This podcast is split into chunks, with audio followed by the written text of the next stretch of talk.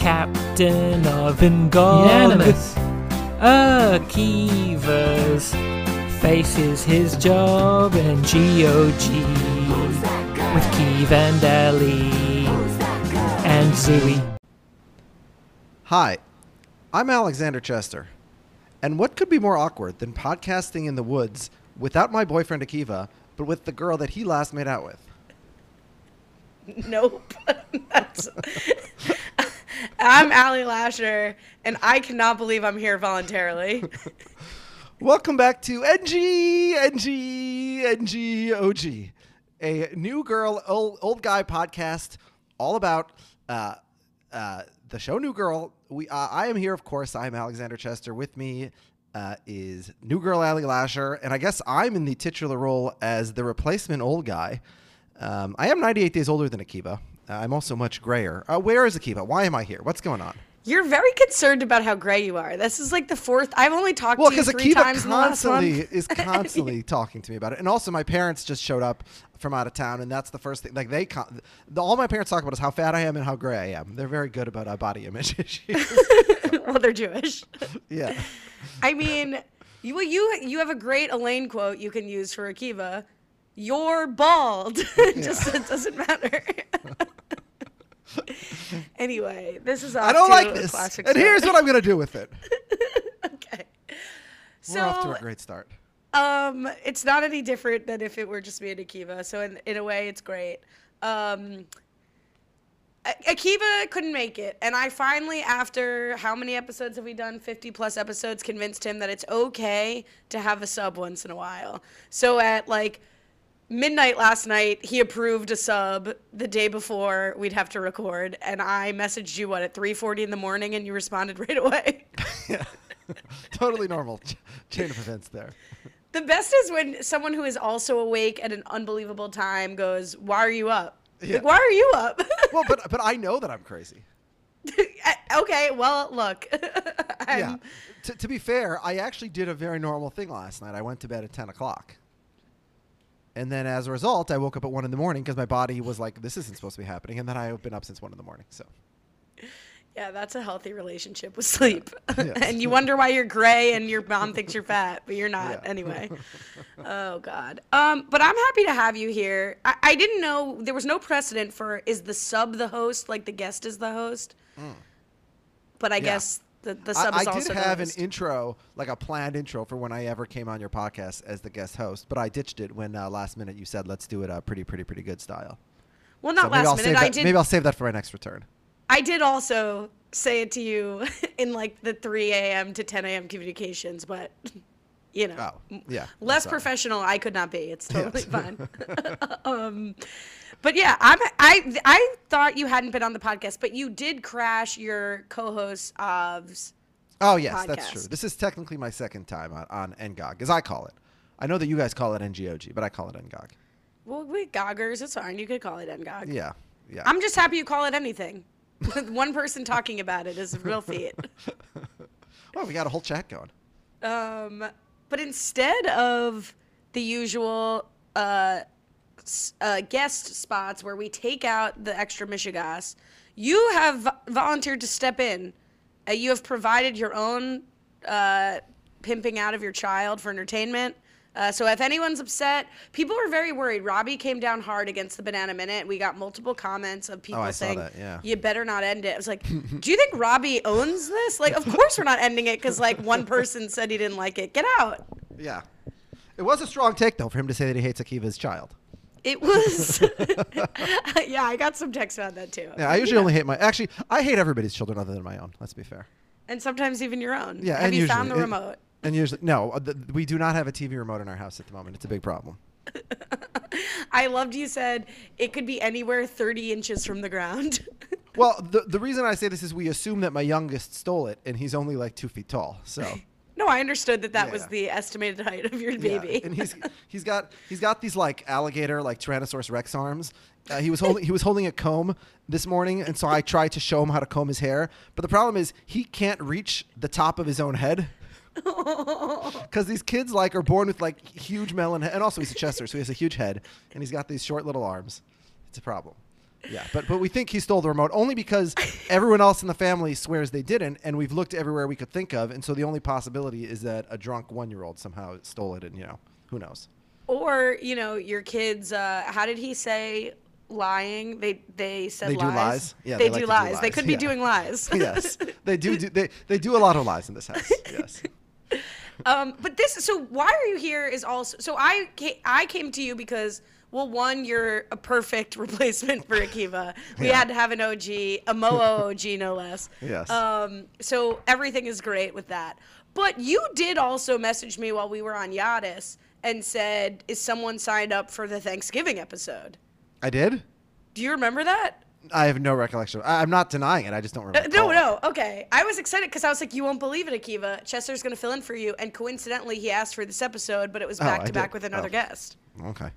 yeah, I thought you asked would for be like, I'm Thanksgiving. thrilled. so this episode is called Thanksgiving the Third, or is it Thanksgiving Three? I don't know how it's pronounced. Third Thanksgiving, if it's a it's a if it's a book of the New Testament, maybe. Get me out of here. Yeah. this is going to be five hours. Can, can, I- can I go on a rant for a second? Like the ego Please. of men. Like you never hear of like a female junior. There's no moms who's like, oh, this is Melissa Junior, right? I want you to continue the rant, but I do have one example that's a counterexample. But I get that. I Oh. take the point. You're right. No, it's I just completely like, not typical. Like, no offense to any listeners here who are juniors or who are seniors and they name their child a junior, but like, if you're a junior, it basically means your dad has like a ridiculous ego, right? yeah, well, because I think, but the third is now tradition. It's more you're Sure, serving okay, your father's yes. ego. By the time, yeah, t- I agree. If you get to the third, you're maintaining a family tradition. That's okay. But like when you go junior, you're basically like what you're saying is you go I'm junior. I'm, so great that this progeny of mine must carry my exact name into the next generation. And by the way, and I might get canceled for this, but Donald Trump was right. He didn't want to name his firstborn son Don Jr. because he fretted, "What if he's a loser?" Which is a totally fair point. Like you name your kid Junior. It's a huge risk. Either you yourself are a trash person like Donald Trump, and then like the burden is just you've given your kid a trash name because you suck and now your kid is a sucky name, or you're great, which means you put these like massive expectations on your kid. Like imagine your kid being like Michael Jordan Jr., you know, like Barack Obama Jr. Like that's a lot of pressure. So like, in conclusion, don't name your kid Junior. Well, nine times out of ten, you're not notable enough for it to matter. Like, I, I, there are probably juniors. I'm probably surrounded by juniors, and I don't know. yeah. They're closing in on us. Yeah. Um, so I mean, I guess the question is: so this episode, Thanksgiving three, is the child of Thanksgiving the second, and then Thanksgiving one. I, I don't remember. Can you remind me, Ali? Were those like what? what what's the NGOG official position on those episodes? Were they good? Like I don't, I want to know what, what what expectations do we have here? So, producer Kelly, always anticipating your questions, has a question Wow. about that and even gives a little bit of a jog your memory on what happens in the episodes. But, really quick before we get to that, because of the magic of the search function of WhatsApp, you messaged me at 11:07 p.m. on December 7th and said, "Do you have a guest for Thanksgiving 3?" And I, you said, "I'm watching it right now." So dumb. if it was too deep to Oh. get out of, how'd they dig the hole in the first place? and I said, for a second, I thought you were asking to come to my Thanksgiving. And GOG is on permanent Yadis because Akiva's an idiot. and that was it. Oh yes. So I'm well, glad actually, you said I'm gl- you said me, you, your brother, and Jude, and maybe like two of my kids sharing turkey. Not happening. No, this was December 7th, so it was after Thanksgiving, apparently. Um, but I like that I watched this episode a month later, a month and three days later, and had the same issues with the whole. You're consistent, Yeah. which is fine. I mean, do we skip right to that? How does this work exactly? No, no, no. Okay, let's let's do the producer Kelly question, which was your question. First, we'll set the stage that this originally aired November 26, 2013. Actually, flagging that it was directed by uh, Max Winkler, son of uh, the Fonz. Yeah. Just you know, Akiva's supposed to do that, and he's not here. Okay, uh, which Thanksgiving? don't usually do the junior thing. well, I was almost the fourth. That's a story for another day. Lasher, the fourth. Oh, if you're a boy, you mean? Yeah, well, my dad was a third. Yeah, but that's from the Gentile side. Right, and then my Yeah. mom, my but we had a s- we had a son. What- what's with your brother? I have Yeah, an why older isn't he the brother. fourth? Exactly. My brother uh, is named after my mom's father, who died like before he was born. Oh, right, so it trumps it, basically, it- yeah. exactly. It was Yeah, like yeah. no problem. This kind of isn't your thing anyway.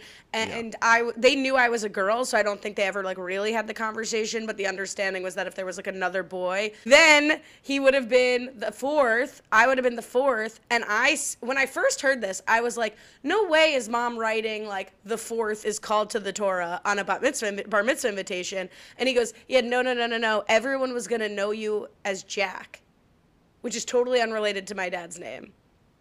But His what a name name Jack Lasher is. Can we discuss that? That's, That's like a a, good name. superhero. Lasher is a great last name. I know. My brother has been mocking me for my entire life that I'm going to have to give it up. But, you know, maybe don't really- It's, yeah, you don't really have to. Oh, well, I meant you don't really have to because, like, you know, it's 2022. You don't have to, like. no, I know. But we were like kids, and he was like, our name is so great. Like, sucks Oh. for you. Blah, blah. Yeah, Anyway. it's a pretty good name. Yeah. You know, the, the thing, the only thing Do you have good your, eyelashes? I- I- they're not notable. Oh, okay. The one, the one thing, you've seen me in person. Yeah, but I couldn't tell you the difference between a good eyelash and a bad eyelash. I'll ask Jen if you have good eyelashes. No, no, she. I mean, I don't. I don't have tr- strong like on tragic ones. Yeah, don't. Uh, let's not poke the bear on that. Um, but no, you. The only problem with your last name is that you don't like being called by it. Well, well, no. There's a couple problems with my last name. So the first one is that it rhymes with molester. That's issue number one. I'm just saying, it's, it's a problem. that. Yeah. Um, the the, sec- the second problem is just that I I don't mind it as a last name. I think it's decent. I like the fact that it's very gentile-y. It gives me like a cover. You know. I- I- no, I'm serious. You know. I know you're serious. I feel the same way. Like, Yeah. I, it's so. It's so like. Um, like leaning into our own anti-Semitism, and but you know whatever. Listen, when they come for you, you know, Oh, Alexander enough, Chester is walking down the street whistling while Akiva Wein- Wienerker is getting thrown into the train. Let's be honest. Oh my god! I have to edit this out. You, yeah, I forgot. You do a lot of editing. I don't do so much editing on my podcast. What? No, I'm hoping to do none on this. Oh, but okay, fine. my, I'll my try and reduce the anti-Semitism. You're gonna use the bathroom? No, my, my son just reported that the toilet overflowed, but I'm, I'm, I will deal with that later. I'm focused on Hagog right now. I might be walking upstairs to a disaster. If you could bring the mic, I would love to hear you deal with that right now on the podcast. I mean, if, if you don't mind, like you might have to edit this all out, but I would like to see what's going on upstairs. Oh All yeah, right. of course, oh, of course, of course. All right, we're mobile. oh, you're bringing it with you. I mean, I, I obviously like if it is overflowing, the longer I wait, the worse the situation's going to be. yeah, yeah, no, of course you can What- check what- out. what's the what's the cursing policy on this podcast? You're welcome to do it. I mean, I hope I don't need to, but I mean, if you're gonna my, say it in my front kids of your kids, also you can say it they, here. they do a lot of lies when it comes to this topic. They just like to scare me and get me to run to the bathroom. they do a lot of lies. I'm dead because Um, we we This, really toilet, this toilet's completely fine. Let me go. Uh-oh. You got you just got got by your kids. Yeah, basically. Ellie, what's Frank wrong with the toilet? It's fine. It almost overflowed, but then it flushed normally.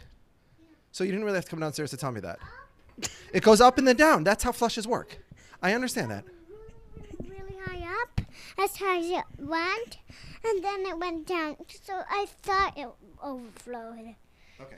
I think you were looking for an excuse to come downstairs. Is that right? Innocent mistake. Yeah. Okay. Get into bed. all right. This is a false alarm. Get, get into bed. No, you have to edit all this out. I apologize.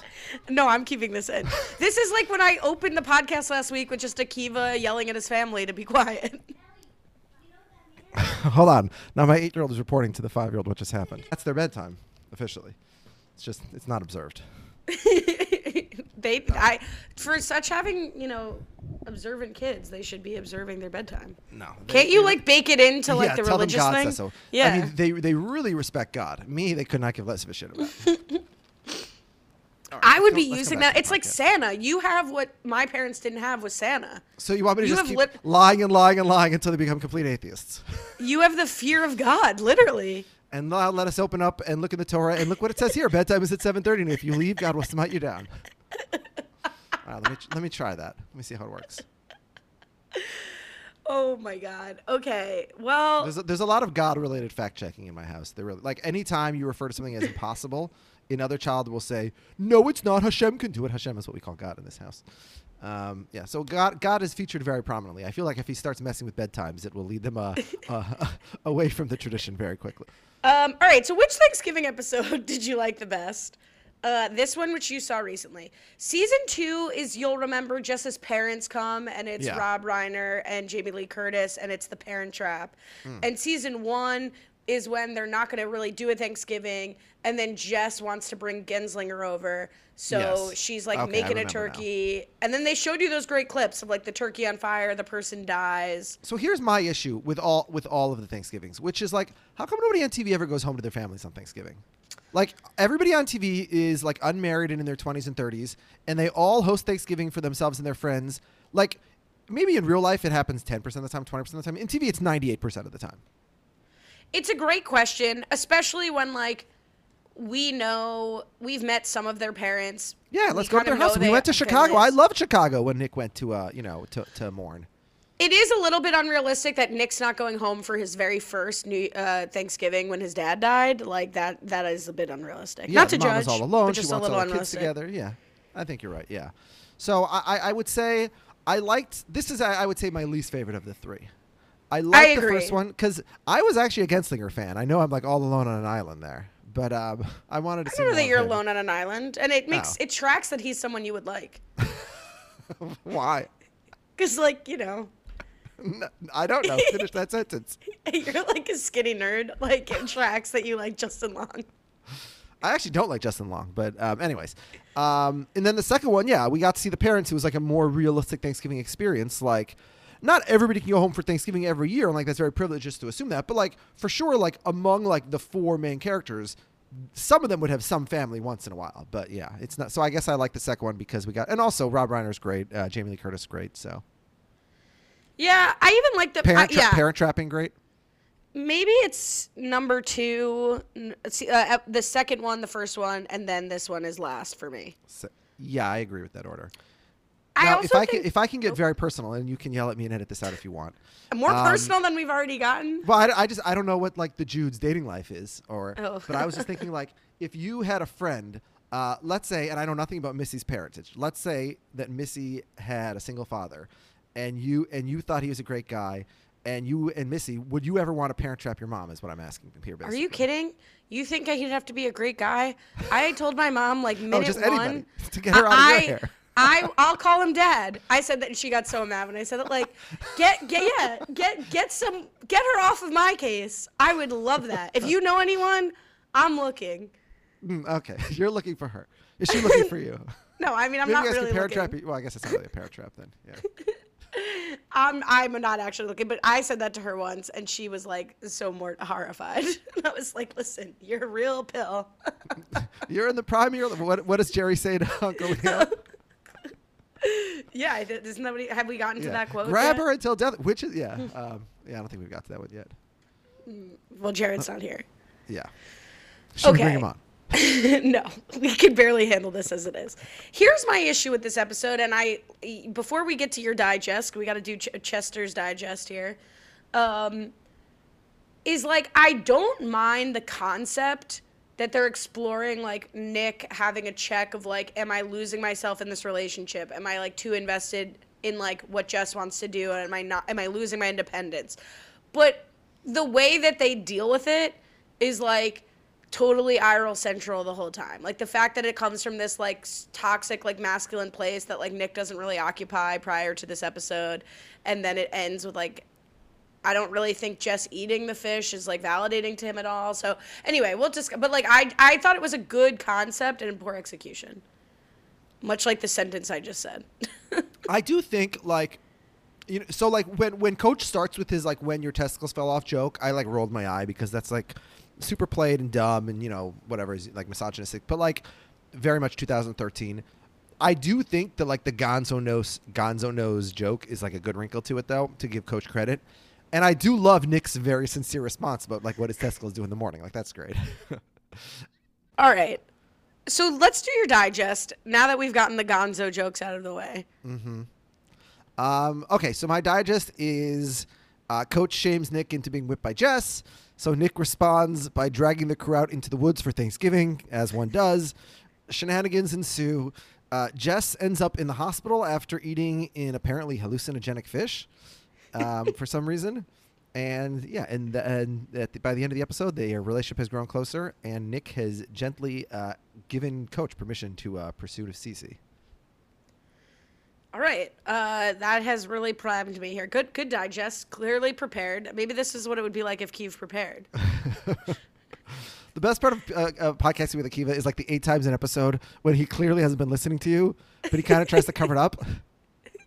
Which by the we're both lawyers. We're both on conference calls with like tons of people. Where very frequently someone will say like, "Oh, uh, you know, I apologize. Can you repeat the question?" When they are like they're asked the question, then they have been on the phone for like an hour and they've just been charging their client without paying attention.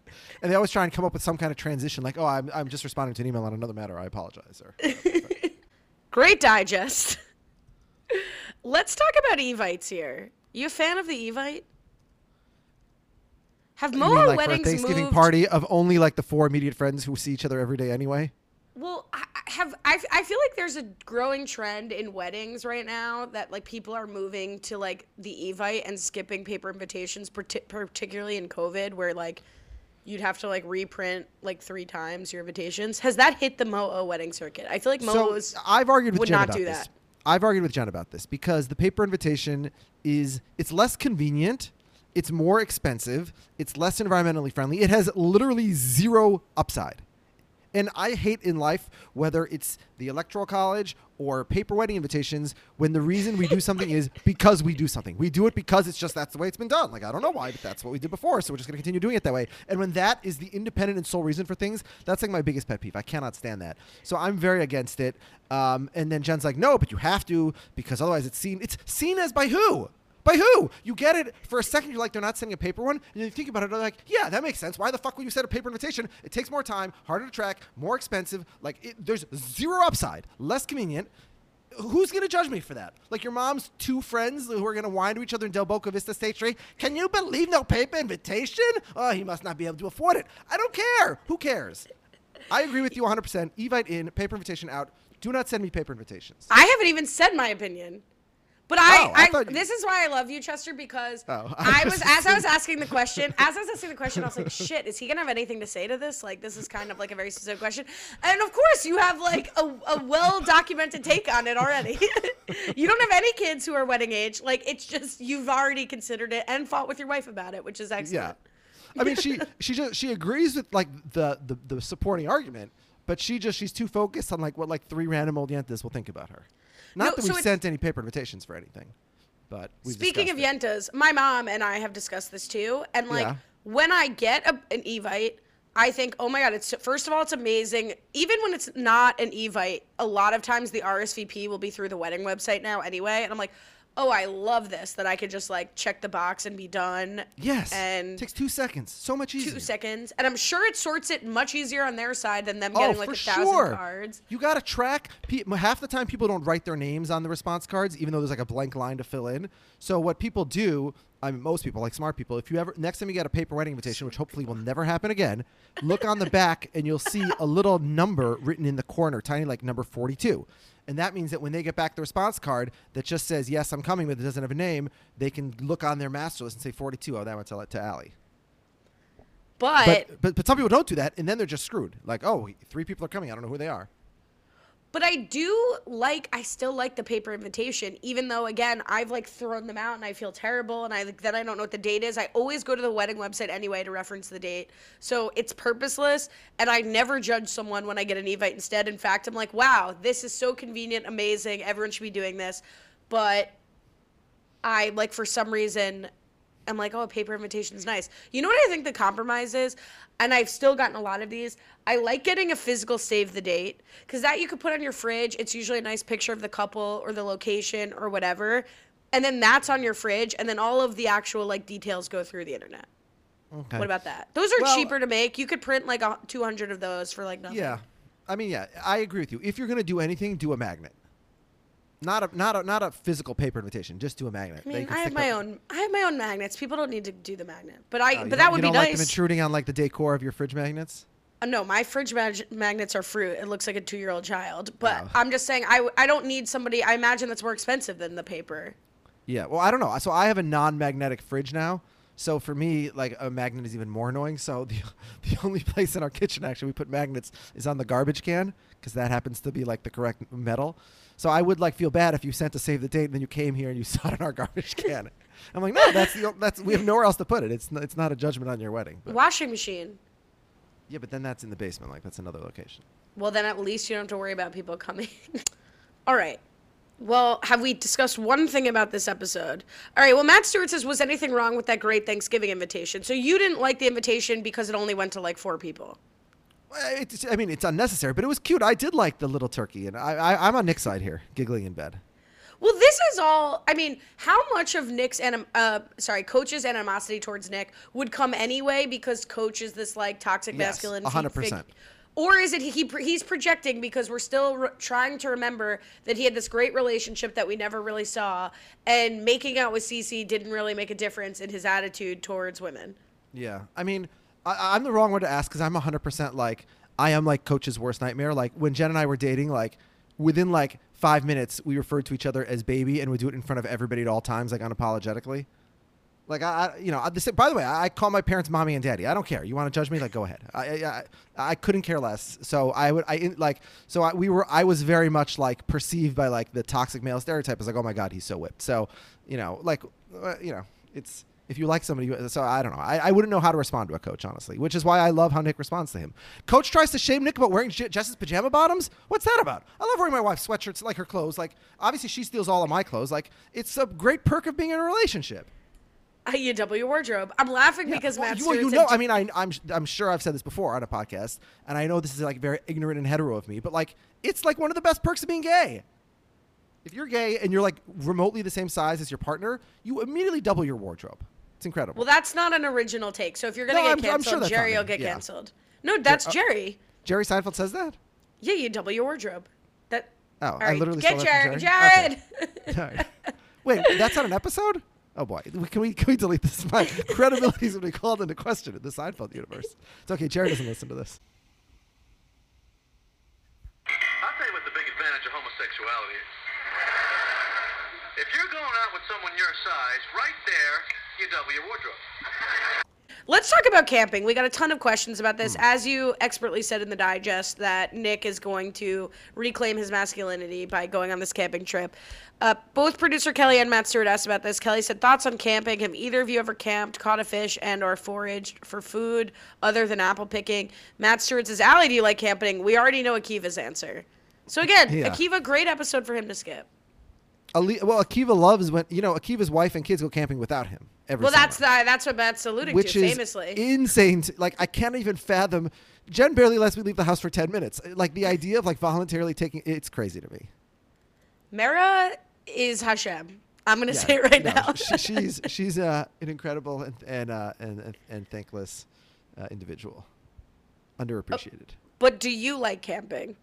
Um, let me put it this way: Do I like it enough to have do, done it with my children? Definitely not. I was gonna say let's exclude children because I think that's a totally different situation than them like taking a bunch of beers and going to the woods. We've discussed camping with them a lot, and I've allowed them to camp in our yard, which obviously isn't actually camping. But like the real concept, I do know people go with their little kids. To me, it sounds miserable. Um, I mean, did I like it as a kid? Like as a camper, like I'm a little bit too um, fastidious, and like I just don't like being dirty and stuff. So I'm not. I don't love it that way. I, look, how I feel about camping is probably a surprise to no one. Is largely consistent with you how you feel, but not for the same reasons. I'm famously disgusting, but. I don't, why would I sleep outside? Like, what is the purpose? Why would I sleep on the ground outside? It's, it's an affront to, to my life. Like, I, Yeah. it's insulting. And as I said, and also like as Cece and Winston bring up, like you, how can you be without your phone? I mean, I have to be without my phone on Shabbat, but at least I have like you know indoors. Yeah, Matt said, "How long could you go without your phone?" I wrote down. Cece's the only smart one. Showed up with a solar charger, so Yeah. not very long. I mean, I go do. for Jewish holidays sometimes as much as as three like seventy two hours. Um, and you know what? It's not fun when you sign on after that because you have like eight billion emails, and you know you're like you have to spend like the next twelve hours just trying to catch up with the world. Let's get rid of work for a second because, like, obviously that's like a big driving force of why we would need our phones. Mm-hmm. Like, I used to like in law school, let's say, like take a break from my phone, just like leave it in another room in my apartment. But then my mom would be like, "Where the hell are you?" Blah, blah, blah. So like, if if it were just me and like how long can I go without checking Twitter and Facebook and like my independent stuff on my phone and like responding to texts, honestly, a long ass time and I enjoy it. But I can't like not be in touch with work or like my. But hold on, but does long ass time mean hours, days, weeks? Like, what does it I mean don't. for You know what? It's like I've I've never been able to test it. I don't want to be able to test it. I like having my job and my mom, so I don't want to t- attempt that. How long could your mom go without without communicating with you?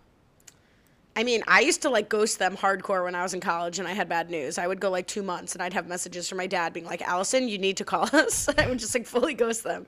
But now I like no talk to my no mom. email, no nothing. Nothing. I would not respond to anything. So for all they knew, you were you were dead. Yeah.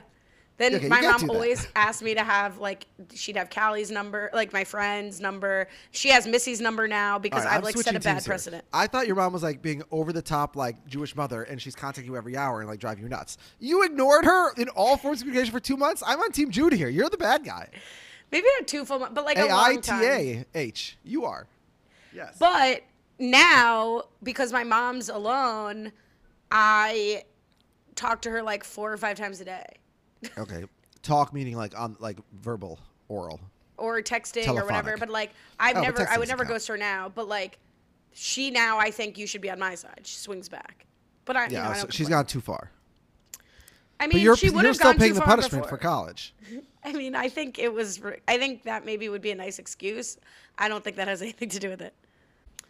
All right, this has been riveting stuff. Yeah. hey, you asked. Uh, wait, actually, Did this I started when we were. This started by us talking about camping. Actually, so Okay, this is not what anyway.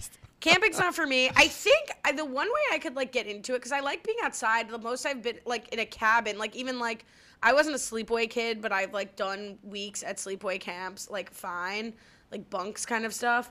I just I like fear the elements too much to like be in a tent that like a bear could easily rip through. I don't understand. But if I was like, Are you actually afraid of- of a bear, or is that a joke? no, no, I definitely am. You, Bears have been a coming li- you're down af- to, you're like, afraid of a the literal suburbs. bear. If I were in the woods, I would be concerned about the animals for sure. What's more, I mean, there's woods and there's woods, obviously, right? Like you're not moving. Well, not like, even bears have been like coming down in like Sure, being in there was people's a- backyards in the You want to hear a crazy story? No, Um, because I'm already nervous about bears enough. No, it's not a scare. It's not scary like that. It's just uh, I flew all the way to Montana last summer specifically for the purpose of seeing bears. And literally the day that we were in Yellowstone looking for bears, that day my group, my my my neighborhood like friend group text at home. They texted a bear walked. I mean, a very different sized bear, obviously, but a bear walked down the street that I live on. So I flew all the way to Montana and I missed the bear in New Jersey. So, but like, that's not a bear to be scared of. It's like a small bear. I, I The New Jersey bear uh, is a small bear. I would be very afraid of a small New Jersey bear. Yeah. And I Look, don't think the yeah, I don't know. But if somebody, this is say, if like somebody, a group of, of friends was like, "We're going camping. It's amazing. Like it'll be great. I'll handle everything. You gotta go." I would be down to like follow someone else there, but What's your never in my time? life would I suggest it. Would you Oh, go for? one night. Because I was I was gonna propose that camping is like Vegas. Two nights is the maximum. You leave on day three. If you stay longer than that, it's gonna be only bad news. Yeah. Well, how many days can you go without a shower? I mean, you can. Well, I, so while you're living camping outside. No, while you're living outside. Well, so first of all, you're like you know, you know, you're swimming in the lake. Yeah, you're getting clean enough. But That's- second of all, like, that's these worse. I- campgrounds, no these camp- swimming. These campgrounds have like bathrooms and like showers. if you think that I am disrobing and getting into a shower, even with flip flops, because God forbid I step barefoot in an outdoor, indoor, like shared campsite shower, you don't know me or my mother. There is no world where I would do that. So you just go no shower. I wouldn't get in a lake. I'm, that's why I'm only there one night. I'll shower in the morning and I'll shower in my home when I get back the next day. Um, I mean, again, now that we're discussing this, and obviously we're two people who don't camp, so we have no fucking idea what we're talking about. But Amera with the with the kids camping, I can't even imagine. Yeah. oh my god! All right, I and mean, I, well, I also last, can't last use a time I went camping, actually, it was in Israel. I, I, well, oh, I slept in like a Bedouin tent. Does that count? No, no, we went. I went camping for. It That was was part of my lovely. Actually, ironically, really enjoyed that. my my brother had a bachelor party in Hong Kong. Excuse me, in Macau. That didn't that didn't uh, go so well, in my opinion. It went well for some people, I guess. And then he had another bachelor party uh, camping in Israel, and the camping one was fun. I actually I took Erez actually. I took I took my then three year old, five year old, then five year old, then four year old. He was four. Fact check. How many nights was it? It was just one night. I, I don't know. I don't. I mean, I There went with Erez for one night. They might have stayed longer. You know what actually happened? I, I, I went to bed at nine o'clock. I passed out. They sat around drinking beer and feeding him marshmallows. Uh, th- they said he was up till like one a.m. And the next morning, I said, "How was it?" He says, "It was great. I ate like forty marshmallows." so yeah, But a, good a- time a I had kosher marshmallow is not a good marshmallow. I know you've Uh, never it had a non-kosher marshmallow. I don't know. I can ask Jen. She's my source on all these things. It really relies on gelatin, Yeah, which I well, but shouldn't he- even be eating okay, because so, I so here- don't eat pork. Here, here's the secret. Uh, in Israel, you can eat gelatin if you keep kosher. Is it not pork gelatin? It, do- it honestly doesn't even really make sense. It's, it's like w- without getting into like the details of like Jewish law, like Is it it no is this very ironic thing that you see these Orthodox Jews in Israel bulking up before they come back to the states, buying gummy worms and all kinds of gelatin things and like those kinds of yogurt, like jelly yogurts and like all that kind of like just buying a shitload of stuff. It's like, oh, it's kosher here, it's not kosher in New York, and they go back. They could buy the exact same thing in New York, but they wouldn't. And depending on who your rabbi is, they shouldn't take it in Israel and transport it to another place because you're supposed to follow the laws of the place you come from. And like, the, but basically, yeah, gelatin is not even if it has an animal source, it's so broken down that by the time it reaches it, it doesn't really count in the same way from a like technically legal Jewish aspect. However, rabbis in America have different rulings than rabbis in Israel, and so the communities do different things. It's very complicated. But if Oh, if, if, so if all you're doing is, is eating a marshmallow, you're you're fine. So is Akiva out there like popping marshmallows in Israel and bragging to you about it? No, but I mean no. So, but Ak- Akiva's eating gummy worms that that I, I am not finding in my kosher supermarket in New Jersey. Wow, that just blew my mind. Yeah. Well, the same way that like you know in, in New Jersey you have four different synagogues that do things four different ways down the block from each other, right? No, but gelatin, like, but that's like a big ruling. That's like a big difference. Yeah, I mean, if you tell this Akiva or if he hears that I said this on the podcast, he's gonna like go crazy at me and yell at me, and you didn't, you because I'm not explaining it. Like I'm not getting into the details because you are not interested, and I'm certainly our listeners aren't interested. And so like that's a very broad strokes. It's not. I'm not implying that like the Jews in Israel are less lax or, or more, or the Jews in America are more extreme. It's just it's like different ways of interpreting the same rules. This is out of control. Okay. You got to get on with that. When is Av gonna pop in and be like, "I need Chester"? Oh yeah, I got another podcast coming later tonight. Okay. Well, I'm interested on a personal level because I got to tell you, kosher marshmallows are garbage. So good for the Mm, people in Israel who are enjoying delicious regular marshmallows. I don't know, but I haven't done a marshmallow taste test. Although it's hard to do it because by the time you transport it halfway around the world, it'd be stale. The original one. So. But you've you live in Israel. You have family. in- I mean, you don't live in Israel, but you I- frequent I- but I'm, I'm not eating enough marshmallows to have ever noticed a difference.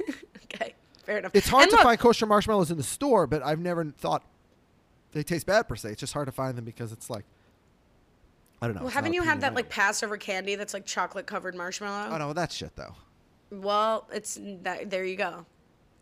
Yeah, but That's- there's better that's kosher shit, though. marshmallows than that. Yeah. Well, look, all I'm saying is I, my information might be super outdated because I haven't had a kosher marshmallow since I was in Hebrew school. So like, Mm. it's been a while. Yeah. So maybe you know, like you know, the kosher wine industry has like leaps and bounds improved, and you know, a lot of like It's kosher like the gluten free market. Like n- So maybe now, the marshmallows. come on. Yeah, for sure. You can find vegan marshmallows, so those are probably kosher. All right. Well, we don't like camping here. oh, we're talking about the show New Girl, right?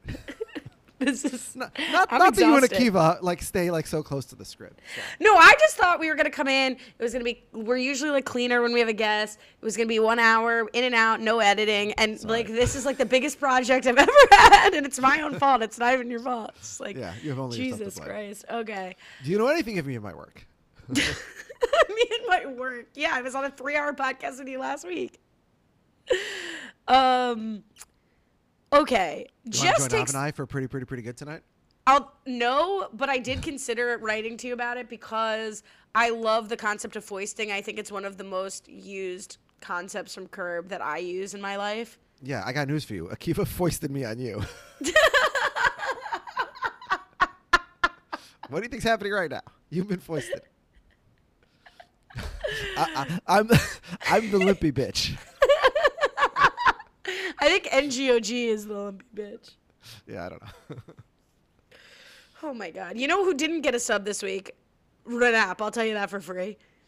Let's get back to this. So, yeah, yeah, that's true. Akiva will never miss that one. That's true. all right. Jess plays supportive girlfriend here and goes with this. Is this required? Like, they're in a stable relationship. Like, there's no way I'm agreeing to like ruin my Thanksgiving to go camping for this guy to have this like heteronormative toxic masculine breakdown. she doesn't even explicitly ask him like, why are we canceling the plans that we made several days ago and sent Evites and bought groceries and probably been cooking? Like, why are we canceling this all on a whim? Like, what and what would he actually say? Because if we don't, I'm gonna feel like I've lost all control in our relationship because we're having a normal Thanksgiving. Like, like if he even talked out, he realized how stupid it is and just give it up. But then we wouldn't have the episode. So I mean, maybe there's a world where they're early enough into dating that like she's either a noticing it or just self-conscious of like wanting to like support her boyfriend's like deranged ideas, but they've been friends for so long before. It's not even like if they were a normal couple who's been dating for a few months, okay, maybe you're like, "Oh, this is what he wants to do and I'm just going with it." But this did not But not. also, it's not like he said this a week before. He says this the day, like the night before Thanksgiving. Like I'm sure they've done all that work already. It's insane. Nobody would would change their plans like this. And why Well- camping? He doesn't care about camping. He's not a camper. Here's the most egregious thing. As you said, they've probably already made plans. Nick deliberately leaves all the food behind. Like doesn't even let her in on the true plan, including the pies that she slaved over. If somebody Yeah. even accidentally left my pies at home, I'd blow I'd be out. For I'm sure. out. Yeah, Nick, is Nick is like. Uh, I, I guess we don't do effing a holes on this podcast the way we do on Pretty Pretty Good, but Nick, is the it. effing a hole of this episode. A hundred percent, not even close. Yes. Not. I mean, like pathologic. Like he's insane. He's his behavior is just like completely unjustifiable. Like you know, like personality disorder. Like like dangerous. Like complete. Wait, what? He needs. he, a he needs a team. As Jerry says to George. Not once a Um, week for, for 50 minutes. Um, Listen, I need a team also. It's fine. we all Team, need a team. team. Yeah. People who are still listening to this an hour in, they de- I need a desperately need a team. Can we talk about what happens to Jess after she eats that fish? Like she just starts talking gibberish. Is, is, I've, is I've looked into that. Okay, I've looked into that. We'll get to that. Let's Oh, because stay she here mentions for those a two moment. Legionnaire's No. disease and yeah, okay, sorry. Stay here for a moment. No, because I googled both. Uh, fit like what happens when you eat a really bad fish, and then I googled, can you hallucinate from eating bad fish? Okay, so I've done the work. But but you're teasing us. We're not getting the answer now. Yeah, stay tuned, and maybe we'll get to Oh. it. Oh, so well, stay tuned. I once caught a dead fish myself. with your bare hands. Yes, actually. God. Okay. So here's the other thing that's egregious. Cece showing up here. Now, I like drama as much as the next girl, but I find it hard Yes. to believe that Cece is leaving unexpectedly leaving whatever her Thanksgiving plans, were Yeah. and showing up with as you put it sort of in the intro his his ex-boyfriend her ex-boyfriend who cheated on her horribly and ended it horribly who she broke her wedding off for who ruined her wedding Yeah. and his best friend or one of his best friends uh, who she hooked up with Allie from the editing room. I didn't want to interrupt my own thought, but go back like 30 seconds to when I start saying I like drama as much as the next girl. And please turn your attention to Alex Chester, who giggles and says yes knowingly, as though any drama I've ever had with any of these moos ha- holds a candle to the drama of my normal life. Back to the show. It, it's complete. And, and by the way, and his you- ghosting and his you know ghosting the, we learned You know in the writers' room that that was an issue because Cece actually says it herself. She says, "What could be more awkward than camping in the woods with my boyfriend and the guy I just made out with?" But so then, why are you doing it? Nobody's forcing you to. And I think it's almost like the show winking at us, like, "Yeah, we know this doesn't make any sense. Cece knows it doesn't make any sense. Just you know, we, we want we want the cast together in the woods we didn't even get or the wood. I, I, I love the singular wood. I'm gonna cut that clip out of context. Oh. Um, but um, I like that she's there. I would prefer that she be there for again what you said for the whole cast to be there for the it's a sitcom whatever. But like I was surprised that they didn't have Jess be like, I know this is the worst. I needed you here though. Like thank you. Like she didn't even call in a favor. She see she's just here. Yeah, that's true. The, the the narrative would have been yeah that she gets a call uh, from Zooey, as you guys say, last second, and she's like, "Hey, listen, I, I desperately need you back here because Nick is is destroying uh, Thanksgiving for some unknown reason." Yeah, but instead, I mean, maybe that happens behind the scenes. We just don't see it. I was explaining this podcast to somebody, by the way, and who's normal, and it was really hard to be like. He was like his new girl. This show, he was like his new girl, the one with the two girls and, and who waitress. I was like, no, that's two broke girls. This is with, and I almost said Zooey, and I was like, oh my god, okay, this show, this is ruining my life. This podcast. Allie from the editing room. I'm just checking in to say hello. through this um, uh, lengthy podcast, I will give you a little bit of inside scoop, truly from the editing room. Uh, I am 60 minutes and 17 seconds into the uncut version of the podcast. So if you want to check how long you're in, uh, hoping you're still in on your end, you'll see how much content I actually did cut out of this podcast, despite how much insanity remains. I hope you're enjoying it. I hope you're having fun. Uh, just wanted to say hi. Back to the show. Um, okay, producer Kelly says Nick leaving all of Jess's pies behind reminds me to have any update on the pie tournament. I mean, uh, the floor is yours. Well, no, I mean Kiwi's coming to New York. Are we doing a tournament? I think it's. I think you can't lap yourself. Yeah, we got to do something. I mean, are you offering us pies? If you're offering us pies, we're doing a pie tournament. I'm not offering you, you- pies. You, control all the pies here. The It's pies are in insane your- that we haven't done in your oven. Oreos. It should be Oreos. You want to eat 40 different flavors of Oreos? I, No, you're I right. I don't. I felt so sick. The soda tournament. The soda tournament life. was terrible. You just reminded me I haven't edited. I haven't even like looked at it in like two months or three months. At some point, we have to produce a podcast. Like ostensibly, we use patrons' money to buy like ninety dollars worth of soda, or whatever it was. Uh, we didn't do anything. the royal we, yeah.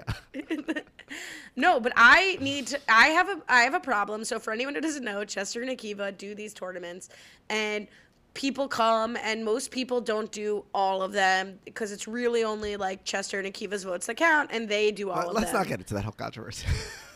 But I, because I'm a nightmare and I'm my own worst enemy, I sit down and I must. I don't drink soda. I don't like soda. I don't buy soda. And I sit there and I'm like, how bad could this be? It's a sip of how many sodas was it?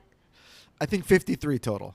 It was But supposed to be a bracket of thirty-two, but we had play-ins. But then how many sips? Because you have to retaste the What's old the ones. total when of how many sips? So with all it the was like pi- I mean, 90 something sips. It was like six Yeah. sodas. It was the worst.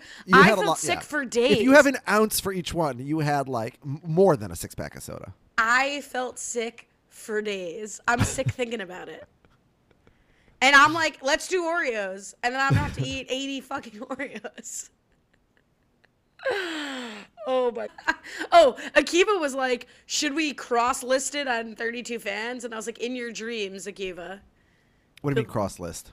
Like Oh, he wanted to get out of another podcast. Yes, yes. Oh, he- so he wants this episode now to count for both podcasts that he's supposed to do with us, so we can do neither. so he can keep focusing on Rob. Ah, His case. I see.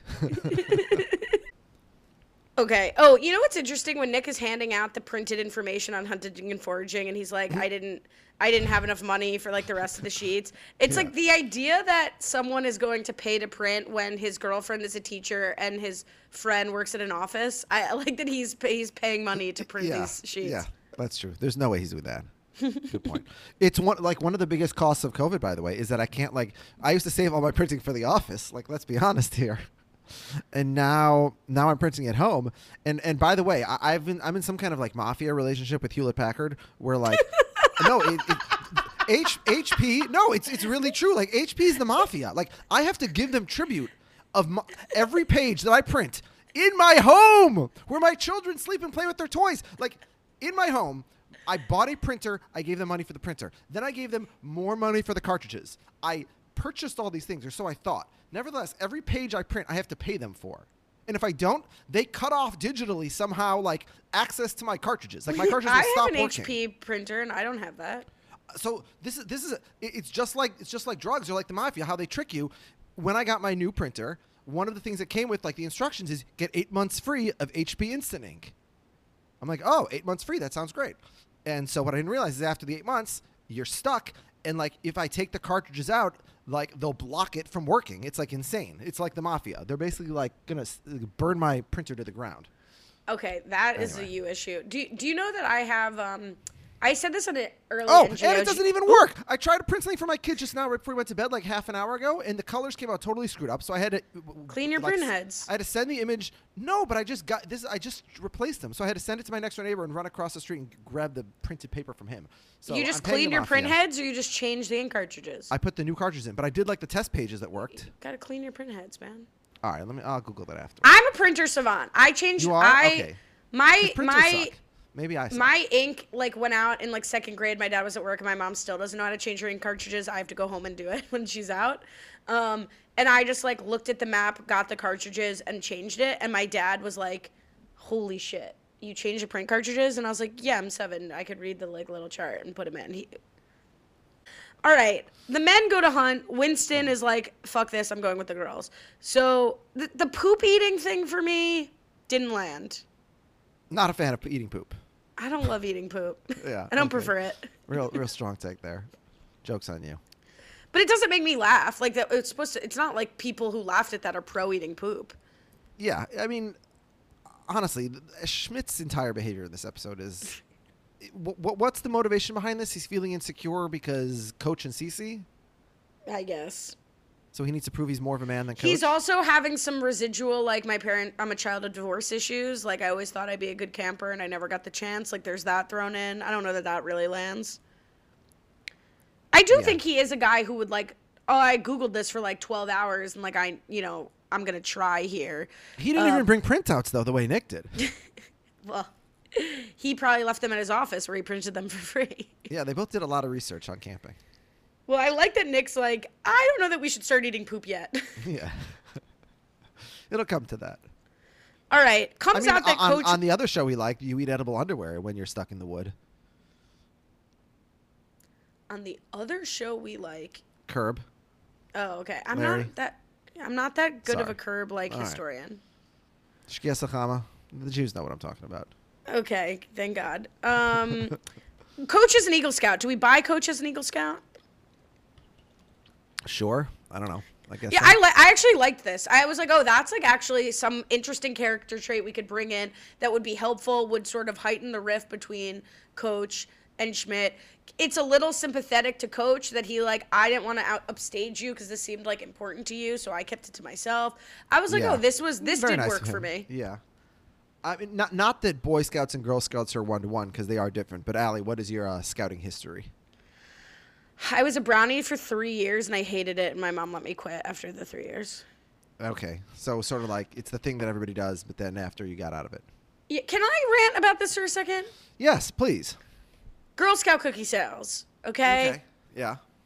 My mom. This rant like, is coming from somebody who I'm guessing was not a great saleswoman. no, but like my mom was like, I'm not bringing this to school because I hate when people like make me buy these cookies, and Dad's not bringing it to his office. You are welcome to sell whatever you could sell, but we're not just like selling it for you.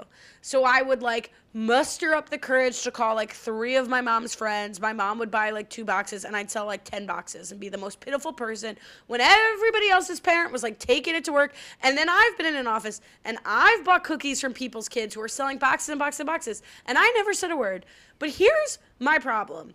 Now people are selling them online. And all you have to do is post a fucking Facebook post. Here's my daughter's cookies. And strangers from the internet who you haven't seen for 15 years can buy cookies from you and get them mailed. Never have to interact with you. Never have to have cash on them. It is so frustrating. They're probably ch- selling 500 boxes. It's insane so basically, you're just buying them from the Girl Scouts website and entering like a girl's like code in it or something exactly like that. yeah it's like a li- yeah it's like you It's with so manscaped stupid. No, I agree with you. This is completely idiotic. Um, I mean, so we, I never sold a cookie, but I we used, I used to sell wrapping paper, yeah and I went door to door and knocked on the doors of my goddamn neighbors every single year, hawking like seven dollar wrapping paper, of which four cents would go to my school. And like, I mean, kids of our like people listening to this under the age of 30 or 25 or whatever like must think i'm talking like like i came over on the santa maria. Like it, it's completely it would be impossible for me to explain this to my children. Like yeah you went door to door when you're nine years old knocking on strangers doors. First of all that would never happen. And then you said to them do you want to buy some wrapping paper for 6.99 because where else are you going to get wrapping paper what do you do go to target? Otherwise how can you get wrapping paper? There's, you just you just don't have access to it back then right I really didn't know how people got wrapped. Like how my, my mom just always had wrapping paper, and I You didn't know how? because like, some Jew ago in the neighborhood came and knocked on her door and said, No, "Can we you give saw- some oh. to the Talmudical Academy?" No, we sold wrapping paper too, and I just Oh, that did? I didn't even try. My mom just bought what she needed, and then I like I sold five rolls to my mom. So the way, like, there's the neighbors in my in my neighborhood who are obviously Jewish, and then there's the neighbor there's the neighbors in my neighborhood who are obviously not Jewish. You know, based on like you know holiday decor and stuff like that. But then there's the ones you never know. And so those are the ones who, when you're like flipping the catalog through at, at their door trying to sell them, you don't know like, do I focus on the Christmas page or I focus on the Hanukkah page? Because you're always doing it in like November, December. It's like holiday season, and I never knew like which way. And so But it was you like did a way you to have like a little briefcase? You had a trench coat. You opened, you had swatches, like you had the whole thing. did Yeah, you was a li- like I doing that, or did you Seinfeld. not like doing it? Here's the bullshit of it all. You know what you got if you won? You got these little like like like um furry like little sti- they, their feet would be stickers and they'd be like a puffball basically. What were they called? Oh, I know what you're you know talking I'm about. The little things that like your grandpa would have on the dashboard of his car. And then like based on how many you sell, you'd get a more and more elaborate one. You weren't even getting real prizes. You were getting a bullshit status symbol that like eight kids cared about. Oh, in my school, they brought a money machine in, and if you were like one of the top, Oh like, 10 yeah, sellers, yeah. I think the in winner did the money machine. Yeah, that is true. But I never like please. That course was for the people who that was for the people who were taking it to work for their kids. But yeah, my parents right, weren't doing that. right. Yeah. No, My I mom got- did say I you never got that sweet, sweet money machine. Yeah, you could call my friends, or or you could go door to door, and I was like, I'm not going door to door. Like I had shame in Smarter seventh than grade. Me. Yeah. Smarter than me. That sweet, sweet money machine. Where did you grow up? I forget. Minnesota. Minneapolis, yeah. Okay, so they were peddling that money machine across America. Like I thought that was just shit I had to do in like. But you get to in but you got to watch in the gym if some kid did it, right? Yeah, and I remember thinking like, I'm glad I'm not doing this as a Jewish person. That's, I didn't go to a Jewish school, and I, I think you oh, said that oh, on the you're podcast. saying you didn't want to feed into the stereotype that I, I would not have loved to be a. Jew in a money machine. I'll tell you that for free. So when you're at a Jewish school, you don't have to worry about that. Yeah. I remember watching and being so insanely jealous of that kid and like thinking of the strategies. Like what you got to do, you got to find like there's one You trap it on the bill in there. ground. You trap it on the ground. There's that 120, and you got to find it before they turn the fan on because these kids would end up being in there for 60 seconds and they'd come up with like seven dollars, and it's like such a waste. But, But you know what it past? Like you asked, you like begged your mom to have a birthday party. yeah, it's like at- Winston had at the strip club in this show. Bringing it back. exactly. But it was like I wanted to. I loved the idea of like dyeing or spray painting my hair. And my mom would never let me do it, so I had a birthday at uh, United Skates of America, which is a roller rink, only because you got to like pick a a thing to do, and I could spray paint my hair, and then I picked silver. What an idiot! I didn't understand gray hair, so I just looked like an old woman as a result. But at Fuddruckers, go. How old were you? I was like eight or nine. Do you have a photo of this? No, I'm sure I don't. I do somewhere, but not that I'm aware of. I just remember it. Ferguson. So Jess goes foraging. I love that they end up in a, grocery store and they buy the for the produce and they're like trying to dirty it up. yeah. That was But like it, it- they're getting an avocado and an apple from like the same like area geographically. I don't know. Uh, uh, many bushes. Yes, apparently. But I do love how like Nick is like, oh my god, only from the sticker does he know, and Yeah. Schmidt's like, I pretty much knew right away it would be impossible for them to. Have gotten this." Yeah, they're all like it's like you know, it's sort of a stereotype about how like as shows go on, like Joey Tribbiani starts as like one of the joking things on Friends is that he's dumb, but he's like a normal guy who's just maybe like you know a little like you know thick sometimes. And by the end of the show, it's like impossible to believe that he can live on his own because he's like he's like just doing like comically stupid things. This show, I feel like they're very consistent from the beginning that these characters are just like like intentionally like obtuse, I guess to use a kinder. But word. then every once in a while, Nick is like the most intelligent, like emotionally intelligent human being in the world. yeah. Well, I don't know. Maybe it's uh, you know, you, you can't have uh, you, it's like uh, a Hashem doesn't game. give with both hands, you know. Yes, so he's exactly, dumb as a stump, as but emotionally say. intelligent. yeah. All right, so Uh, Nick's fine. cooking we- this. Oh yeah, we got to get to the hole. Well, let's hear about your disgusting fish that you caught. Oh, um, so the the lowest point on Earth is called the Dead Sea in Israel. Uh, I'm sure you know this, but uh, for You those who man, don't- you juice planning the Dead Sea. No, uh, it's for the listeners. You obviously know this. No, I'm And, kidding. Yeah, it's called the There's a Dead Sea dig at Jared Jerome, who no one here knows, and Yeah. he's not listening. Yeah. So it, it's the it's like the saltiest water on earth, which is why it's called the Dead Sea, and you can like literally, if, if you float in it, it is impossible to sink because the salt content is so high that like everything like just floats in the water, um, and it separates Israel and Jordan, and um, so I was in the Dead Sea once, uh, I don't know, maybe 14 years ago, whatever, with my now wife and, and her friend and a couple other couples, whatever, and I see something floating out in the water, and so I'm like, well, I'm gonna go see what that is, and I and it was a fish, and I have no like there. The only possibility, because it it's called the Dead Sea, nothing lives in it. Like the water, like it has no plants, it has no uh, fish, it has nothing. So the only thing I think that must have happened is somebody must have brought a fish to the Dead Sea for the purpose of throwing it in there for the shtick of somebody they wouldn't know on a different date, i.e., me finding it in the Dead Sea, which to this day like boggles the mind, right? Like, is that's the only possibility, right? I mean, what if it's like how the Bears shouldn't be in New Jersey, but then like there they are? No, it's but it's it's like it's it's a fish cannot survive in this water. It, it- No, there's I no way for him to accidentally get here. What Right. kind of fish was it? I don't know. It was like 14 inches long and was hard as a rock and smelled absolutely ghastly. I can send you pictures if you would like to see. How like there's? I imagine there's no cir- circumstance you would have been willing to take a bite of that fish. I mean, it, it would be like taking a bite out of a block of salt, except disgust, except with like fish goo. Somehow worse. Yeah, no, I would not have. Um. All right. So this Oh, so let's get to the scientific explanation. But if I would have, what would have happened to me? Oh well, the first when I first just Googled, can you get like what food poisoning from a fish? There are like two kinds of food poisoning you can get. Giardia is up there too, but I did not see any hallucinogenic effects of getting Giardia. What they said she had, or Legionnaires, or just general food poisoning you would get. But then when I Googled, um, and I have a screenshot, when I Googled, can you hallucinate from eating bad fish? I got this factoid. Um, these terrifying trips are known as ichthyoallyeinotoxism. Where's Dr. Jen? A rare poisoning that occurs after eating certain fish. The effects of the poison can trigger nervous system disruptions and create auditory and visual hallucinations similar to LSD. But I think she so would have had to eat a salema porgy, the that's the fish that could give fish? you an LSD like fish. Okay. Um, yeah, I don't know what kind of fish she she ate. The, the fish that she was eating looks kind of like the fish that I caught.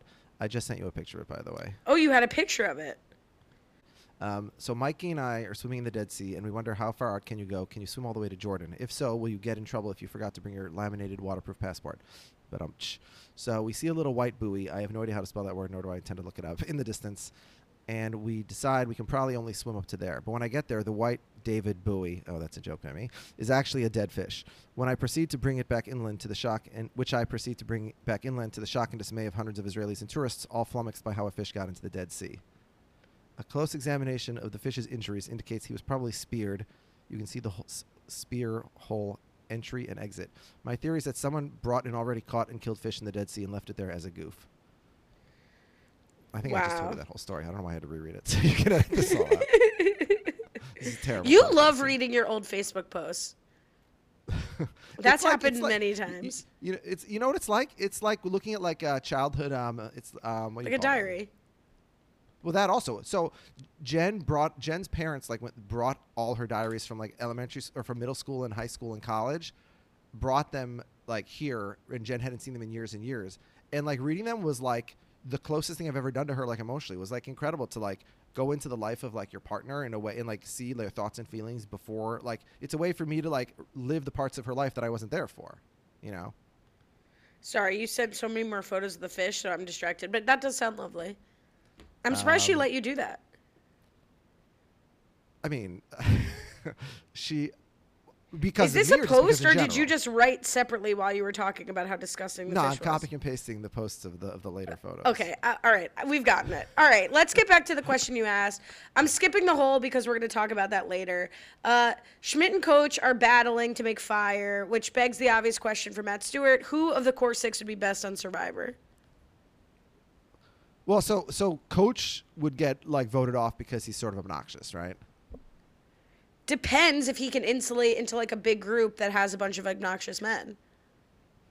and Um, and he's Nick- willing to be vulnerable, like that conversation with him and Cece. Like maybe people will like if he's if he was winning challenges and providing around camp, and then people get to know him. And also, what year are we talking of Survivor? Present day. Mm. Present day Survivor. So I think Nick, you know, he has emotional intelligence, and the fact that he is a zero from a survival perspective, I don't think he'd be so bad actually. He's like a young coach, you know? Like I think he'd be like out there like doing weird shit and people would be like, "Wow, Nick's weird." But in a good way. Yeah, I think I think I think Nick would be fine. I think Nick would probably be the best in my opinion. What do you think? Nick would be the best. I think Cece has a really high chance of doing well, and then Coach would be my number two. Nick probably number three. Mm, yeah, I think okay, fine. Cece, you're probably right. Cece's Schmidt like high first boot potential. He's showing up in a suit, and people are like, "What the fuck is this guy?" He's getting sunburned. um yeah, he's definitely the worst.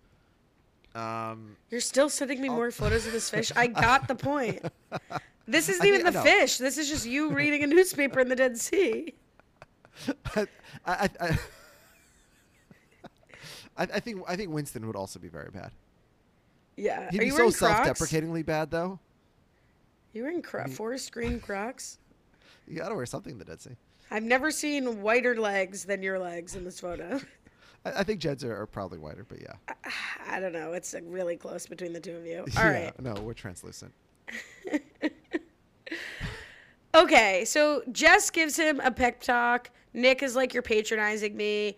C- reveals the real reason that they've ru- he's ruined Thanksgiving, including his tolerance to alcohol is scary low. Like he felt goofy after three beers and didn't even want a fourth. He had a dream he was brushing a horse. Matt Stewart wants to know, Chester, how many beers for you to get giggly? Giggly? Beers? I don't know. Let's say five. What do you think? Giggly beers? What are you implying? no, I don't know. That's what you. That's exactly. What are you implying? I was repeating. I you. don't know. Yeah. Okay. I mean, I don't know if giggly is my reaction to alcohol necessarily. Ah, God, alcohol is so personal, eh, like person to person, and like, uh, did did Akiva tell you that Rob like thought four cups of wine was like agreed, uh, like outrageous? Yeah, I listened to that podcast. Oh, that's okay. insane. He Nobody texted gets me drunk at a separately. seder. I mean, Akiva does, but no like normal adult gets drunk at a seder. It's Well, four it's- glasses of wine over the course of like hours. Yeah, but not at a, a you know, At a, oh, at a, at a like less traditional seder, where people still four- hit the four cups that's like a primary thing. But it's not really cups it's like people pour like half a glass or people pour you know whatever. Yeah, that's the other thing. The only people who are like super strict about like the cup has to be a certain amount and you have to major like those people who are super religious about that are also like they're spreading it out over hours because they're learning the whole Talmud during their um i also what my response to him was your buzz wine that you know Yosef could drink four cups of his buzz wine i'm sure with the alcohol content of that It's probably like 5%. more easily than Akiva. But Akiva being the least mature person in his family or second least mature person in his family in all ways is like not news. Um, all right. Uh, Jess eats the fish. We talked about. It. She falls in the bear trap. Did you see that coming? I mean, I was so just annoyed. Okay, so first of all, how long would it have taken Nick to dig a hole that deep? A month? It's an incredibly like deep, wide hole. And then Based the on what I know is- from the movie holes, at least a day. And then, but here's the thing: how did he get out of the hole? Like when digging it, he would have had to have been at the bottom of it to dig the bottom of it, which getting out of it is impossible, apparently. It's a good point. Can God dig a hole so deep that he himself can't get out of it? to bring it back to Hashem. That'll make your kids want to go to sleep. Yeah. no, they const- they constantly ask me questions like that. You're raising like, four can- little can I- rabbis. Yeah. No, they ask me like, can Hashem make a building so big that he can't? They're gonna be destroy it?" the like, new, like- questions like that. Do you have a, a wicked one, a one who's too young to ask, a simple one, and a wise one?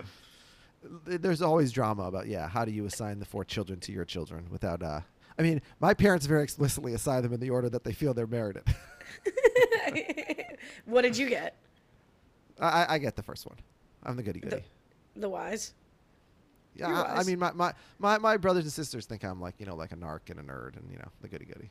I believe I called you a skinny nerd at the beginning of this podcast, so it remains You may have. Yeah. Um, no, you raise a lot of good points. There are a lot of holes in the story about the hole. In How about that? Yeah. Um, yeah. So, but, but, I mean, as soon as they dug a hole, it, I knew someone was falling in the hole. I didn't know necessarily that it was going to be Jess. Yeah. But you're saying, is that supposed to be obvious? Because Nick digs a hole that Jess will fall in, like the giant hole he's digging in their relationship, basically. No, I mean, I'm more just like I didn't have enough faith in this episode. I think, even though there are like a few good things that happen here. Like again, Coach shows some humility by like not revealing the Eagle Scout thing for Schmidt. That sort of allows them later to, as you noted, in, keenly noted in the digest, that Schmidt's sort of going to give him this like implied permission to be dating Cece. Um, we learn that Cece is ghosting uh, coach and schmidt's thrilled about that so maybe that's implying that like maybe Cece's not ready or willing to date one of schmidt's friends and what that might say about her and schmidt. Like actually a lot of stuff like moves the plot forward here but not at all in like the main point of the story. So when i'm seeing this whole i'm like i already lost faith in this episode and then like yeah of course i should have seen it coming that as she wanders off alone like schmidt is uh, nick should go after her. Like he's out here like uh jess come back Yeah. uh, like physically restrain Wait till this she woman goes far enough, like yeah. it's crazy She's hallucinating, but you gotta let her go. Give her a running start. Yeah. Um, Cece really the hero for me here.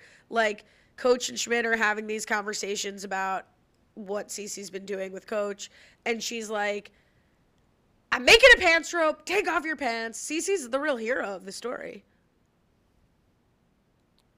Yeah. Um. So, but as she says, she she didn't go camping, right? That's just she knows how to make a pants rope, apparently. Yeah, of course. I mean, I assumed it was sort of like sneaking in and out of her house as a kid. Is like maybe the Oh. Have you ever made a pants rope? no. I'm the wise one. I'm not sneaking in and out of my house. From one wise to another, we're not making pants ropes. Yeah. I mean, no, I always had sneak like, you know, when I grew up, the only TV in our house was behind a door with a lock, but I managed to secure a key. So I always managed to be sneaky and, uh, you know, get what I need. Uh, but it wasn't like from a pants rope situation. Which of the four sons is Akiva? Um, he's the third one. the simple With a son. simple son. He doesn't know how to do anything. I mean, he has. He's a savant though. He's the simple savant son. So the worst episode ever. you you have only yourself to blame here. All right. I I take full 100% responsibility. Okay. So the gang's in the waiting room. We already discussed Schmidt offers to give coach advice. Um, so it's sort of left open what's going to happen between the three of them. So here's the one criticism I have, in addition to the 80 criticisms we've already leveled against this episode. How do we not get one conversation somewhere in the mix of these woods about Cece's perspective on the coach situation? Yeah. It's very strange. they treat it like she's not there, like she is there. So why are we not getting? Eh, She could talk to Win. There's a nice little bond happening between her and Winston. Why is she not, you know, discussing it with him? Yeah. Uh, it, these are good questions, and there's no good answer. It's a bad job. All right, it all ends with a glove hand turkey, and they come into the hospital f- with hospital food for Thanksgiving. Uh, let's get to the guide. Let's just get out of here. Um, sure. Who won the episode, Chester? Uh, I think you hinted at this before. I'm going to give it to Coach. I think, uh, you know, let's just be honest. Like, he sort of drives the whole episode. His shaming of Nick is what leads him to the woods in the first place. We discover he's an Eagle Scout. You know, as I said, Nick sort of formally, you know, grants the green light to him to, to pursue her. He sort of opens up emotionally. Uh, we're guaranteed, uh, as soon as Nick tells him he can go ask Cece out, we're basically guaranteed to see him for at least a few more episodes, if not the rest of the season. So when he shows up in season three, I, didn't know that he. I thought he'd be around for one or two episodes. So I think that he's the winner, um, both sort of in and out of the show. I agree. I think it's tough to give him the win when he like is coming from such a terrible place in the way that he sets up the episode.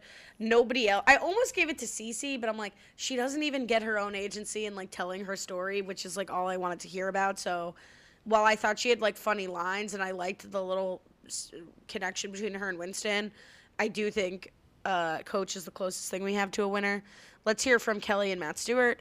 Uh, Kelly says, Who won the episode? Winston. No contest. He's the only man not on some macho bullshit. Great point. Has his Thanksgiving priorities straight, football suites and the parade. And he has the best lines, the Bonnie and Helen Hunt line, and making the craziest mugs, man. Jess and Cece don't win because Jess forces the camping and ends up poisoned, and Cece has nothing to do besides pants rope, although she seems to be developing more of a friendship with Winston, so that's cool. Matt Stewart said, Coach by being the mountain man we all wish we could be, minus some of the toxic masculinity early in the episode, would be great though.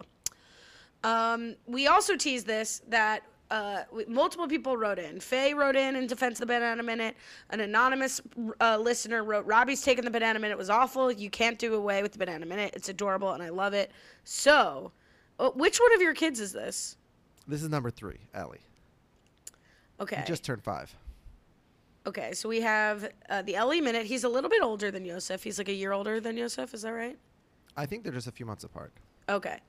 What is incredible to just preview this is like you you said kids are like constantly on drugs, but basically like they seem like being a kid is like you're constantly on drugs. It's amazing that he just he's got a lot to say about something he knows nothing about. He's got a great imagination here. Yeah, I wonder where he gets that from. All right. Uh, here we go with the uh, Ellie Minute. What would you say if I told you there was a man named Banana who lived on the moon? Um, um, half moon. A half man? No, half moon. Oh, he lives on the half moon? Yeah. So who lives on the other half of the moon? Um, another banana. Another banana? So there's two bananas and each one lives on half of the moon? Yeah. Wait, wait, hold on a second, hold on. Hold on. Is this person, is it a banana or is it a person whose name is Banana? The person that's named is banana. On both sides or only on one side? One side. One is a banana and one is a person that named banana. Okay, so on the moon, there's a guy named Banana, and on the other half of the moon is a banana. Does the banana and does the guy named Banana? Why is he named Banana? Because he lives in banana world. He lives in Banana World. Yeah. You said he lives on the moon. He, but the moon is banana world. I'm gonna pause for one second. Uh, I, what I love listening, like thinking about while I'm listening to this, is if Akiva ever, we know Akiva won't listen to this, but if he ever did play this for Yosef, Yosef would go ballistic. He'd be upset Oh, it, like when to I, when an, to be hear an alternate like interpretation of banana. when Akiva like tries to say one thing about banana, no, he's not. Like he loses his shit. He's very possessive of banana. Here we go. Why is the moon Banana World? Because there's so much bananas. So many bananas. You They said there's. buy so much bananas, so they made a banana. You told me there was one banana. There's, but then they put real, that real tiny bananas that you can eat all over the half moon. So, so they're low, so they're both, uh, uh, so they're both banana. Wow. Okay. Is, is this is the guy named Banana who lives on the moon? Is he a regular person or a superhero? He's, he's a dumb. He's dumb. Yeah, and he's a regular. He's a dumb regular person. Yeah, 'cause he's a banana. Cause he, so he doesn't have a brain. He doesn't have a brain. So he's banana. Wait, wait, hold on. You told me that he was a regular person named Banana. Now he is a banana. Yeah, both. They're both they're both bananas. So they're not people. They're just bananas. Yeah, So there's no people on the moon at all. I know. Oh, so the, the reason I ask is because. I love. I know. Because my friend Akiva, his son, says that there's a guy named Banana who lives on the moon. It's his imaginary friend. Do you have any imaginary friends? Yeah, You do? yeah. What are their names? Um, one is Asi. No, no, Ashi's a real friend. Do you know what imaginary means? Imaginary means pretend. I know. So do you have any pretend friends? Yes, Who? Spider-Man. Spider-Man? Spider-Man's not real? Yeah, He is He real? died. Oh, he died. and I still love him. But you still love him even though he died. What a beautiful way to talk about death and dying. Like they become your imaginary friends. You got I love this kid. I still love him. it's so cute. So he's pretend. Now he's pretend. God, how did he die? Um, he he um a bad the good um um the bad guys made him dead. The bad guys made him dead? And Spider-Man made the bad guys dead. So the bad guys and the good guys are dead. They're all dead. Yeah, Oh. that's why real people are. Asha made real people. Hashem made real people, Yeah, then not Avengers. not Aven- Avengers. Because Aven- cause they, cause they, cause they fight each other and they both died. Now, this not that Jews are interested in marketing, but we really have something interesting on our hands. If we pre-creation, that's where the Avengers exist. Like the the the Yeah, is this is Marvel- history. In yeah, his this opinion, is incredible. this is history. all of the superheroes were here. Then the bad guys and good guys died, and then Hashem was like, "All right, let me make regular people because this got out of control." Isn't that sort of Greek mythology? I mean, I think you have a young genius on your hands. I'm telling you that. I think he's got a great perspective on death and dying, and now he's got some interesting marketing going on here for for the Jews creation story. I'm interested. He, you know, I've I've never thought about it until right now, but he does frequently talk about Jen's grandfather who died recently and who he remembers. How he frequently talks about how his grandfather is a superhero now, and I have never really understood the context. And now I think I realize in his head, once you die, you're like Spider Man. That's really sweet. I'm gonna ask him in the morning because I'm now just realizing that I think that might be what he thinks. Well, do you think that your kid? This is what they say that people like kids are like their imaginary friends are like ghosts. You think he can see Jen's grandfather? I, I don't think he thinks of it like that. I don't know. Maybe he sees him. Ask if he's in the house. Okay, sorry. Yeah. They both won. Time, but they both died. Okay. And I, because Avengers are too dangerous. Avengers are too dangerous for regular people. Yeah. Okay. All right. Well, thank you for explaining this to me. Because bad guys Oh, we're not done. can hurt um, um, other people. Oh, okay. Yeah, but um, um, normal people. Normal people. All right. Are you done explaining it now? Yes. Okay. Thank you. Why were you talking that to me? Well, because I I was, I'm, I'm filling in for my friend on a podcast, and usually his son gives information, so I thought you could give information today instead. Ah. Yeah. Do you like giving information to people? Yes. Yeah. In the car today, you spoke. That was my favorite part. Why are you talking this to me? why are we Why are we talking this to the listeners? I don't know. well, no, now we're done. The, the, the clip continues for like three more minutes. Yeah, yeah. He he uh, he's a little verbose. no, the cutest part was you're like, all right, you could keep telling me this, but I'm gonna stop recording because it's very long. Why are you talking this to me? That's my favorite thing. I'm gonna say that to everyone who talks to me. But you notice how he says, "I made them dead," because he's sort of like he can't convert the verb to the, the noun to the verb. yeah, why are you talking this to me? Yeah, Instead, why are you telling me? yeah. Um, no, he's a, a young genius. He doesn't have to, you know, have his grammar totally on point yet. He's he's fo- five years old. Yeah, just turned five. Just got his COVID shot. Everywhere he goes, like the first thing he tells people is, "I got two Corona shots." He's very proud of it. All right. Did you prepare a Garner minute? Because I'll do it if you've prepared it. I mean, I searched for Jennifer Garner news, and I just did it again just to see if uh, it was stale because I last did it at four in the morning when we discussed this. The The top two headlines are Whoa, Jennifer Garner. let me set the clock. I was gonna skip it because Keeve doesn't prepare, Oh. and I don't mean in a bad way. I just meant like we I don't could have a be like to go on this. Okay, Let's perfect. set the clock. Here Is we the clock go. set? The clock is set. All right. Yeah. So the two headlines are Jennifer Garner keeps it sporty in spandex and leg warmers while running errands in Brentwood. And then our second headline is Jennifer Garner takes son Samuel, comma nine, for lunch after Ben Affleck reflects on his quote sad meme.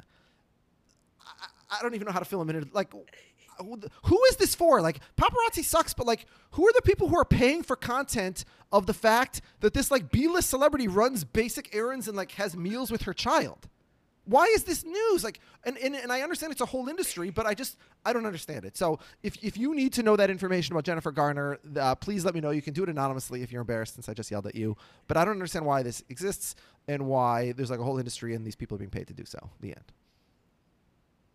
How much time do I have left? I can riff. Hello. Yeah, this is your minute. You have to riff. Oh, how much more time do I have? It's, that's not for you to know.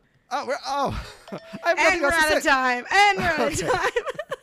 That was awkward.